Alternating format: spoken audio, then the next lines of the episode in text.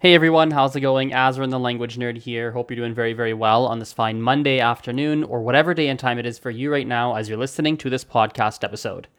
We're gonna dive right in. This is gonna be a short episode, probably only five minutes or something, something like that. And I have a couple of very quick thoughts that I would like to share with everybody. The first thing is when you're learning a language, if you feel stuck, ask yourself, how can you challenge yourself and put yourself out of your comfort zone. Let me say that again. If you're learning a language and you feel stuck, ask yourself how can you challenge yourself and get yourself out of your comfort zone? If you can find a couple of things to do that push you out of your comfort zone and are challenging in the target language, you're going to start progressing again. That's just how it is. Let me give you some examples of myself. In Gujarati, recently I've noticed that I was stagnating, and so I decided to teach a Gujarati class, a free Gujarati class anyone could attend, because I knew that if I'm teaching it, that's going to make me uncomfortable because I'm going to be scared of making mistakes. I'm going to be scared of not knowing things. I'm scared of the judgment. I'm scared of having to speak all that much in the class. It makes me really nervous. And it was challenging because people, I knew people would ask me questions about Gujarati that I don't know the answer to.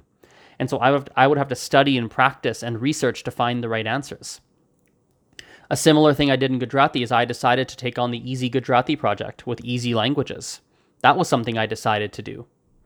And it was challenging. It was really scary for me. I didn't know, I, you know, I was kind of scared to do it. I have to interview Gujaratis about different topics. Like, what? That's scary, but it's helping me learn and it's challenging me. It's pushing me out of my comfort zone, and at the same time, it's challenging. So you have to do both. Sometimes people get stuck in only challenging themselves or only putting themselves out of their comfort zone, but you, you can't just have one. You need them both.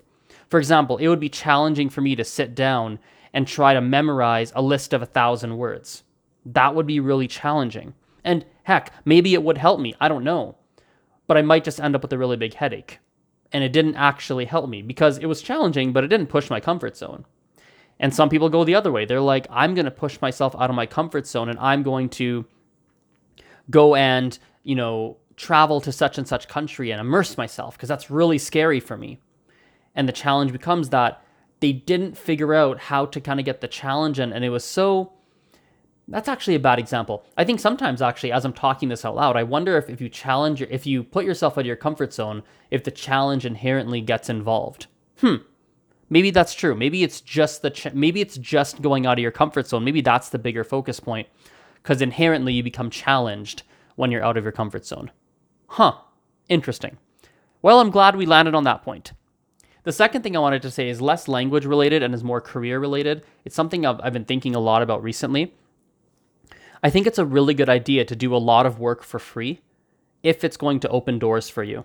Doing work for free and and and yeah, doing work for free is a great idea, especially if there's a chance it's going to open a door. Let me give you some examples. Lately, I have a promotion going on. I've offered anybody who wants two hours of free private classes with myself, myself or a teacher who works for me. Two hours of free private classes, no strings attached. I would love to work with you longer than that. I would love to have you as a student and have you paying for classes and to work with you long term. I would love to have that but I'm going to offer two hours of free classes, no strings attached to anybody who wants it. By the way, podcast people, if you would like to sign up for that, you can go to Calendly, C A L E N D L Y dot com slash Azren, A Z or Z R E N slash free class. You can go to that site and you can sign up there. Um, why am I doing it? Well, I'm doing the free work because it gives me a, a potential paying student in front of me. And while I'm, I'm not going to push paid classes down your throat, I'm not going to, but I know that if I teach 10 people two hours of free classes each, three of them are going to turn into longer term students that are going to pay me for classes. And one or two of them is going to send a donation for the, for the for my time anyway. Even though they don't turn into students, they're going to send me a donation. One or two of them will. So all of a sudden I made some money out of it, but I had to offer the service for free first with the mentality of there's no strings attached the mentality of I'm not gonna, I'm not doing this to force you to buy a class or to really manipulate into doing so. Another example is uh, I teach, we teach myself and my teachers, we teach 20 plus free classes every month. We have about four to uh, four to five free classes every single week for all the languages that we teach, and you can come to as many as many of them as you like for no cost. We a donation's nice. We'll ask for a donation, but you're not required to give anything. We will promote our classes, our paid classes, probably once per class. Like we'll make it known that we do paid work. And one third of my business comes from people who initially attended free classes and eventually decided to pay for classes. One third of my income comes from that. 33% of all my income comes from those free classes. Another example right now, I teach a free Gujarati class, and I just got off the phone a moment ago with someone who's like, "Hey, I see you have a free class. Can I, I actually am a leader in such and such Gujarati community, and I'd like to promote those classes for our members as a free class, and I will actually pay you to run that free class now." So I'll actually pay you a little bit of money for your time because I'm going to be having 5, 10, 15 people who join that class every week. And I was like, that's cool. So it started off with something that was free, and now, assuming things pan out, that's going to be something that I'm paid for, and I'm paid for that time. And on and on and on. Don't be afraid to do free work, even if you're not self employed, even if you're someone who works for somebody or is looking for a job. I think free work to get exposure, free work to get to open the door to some potential future paid work, I think is a very, very good idea.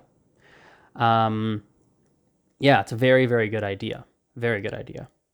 So, Anyway, um, I got to let you guys go. I'm really short on time today, so I uh, I can only have time to make a six seven minute episode.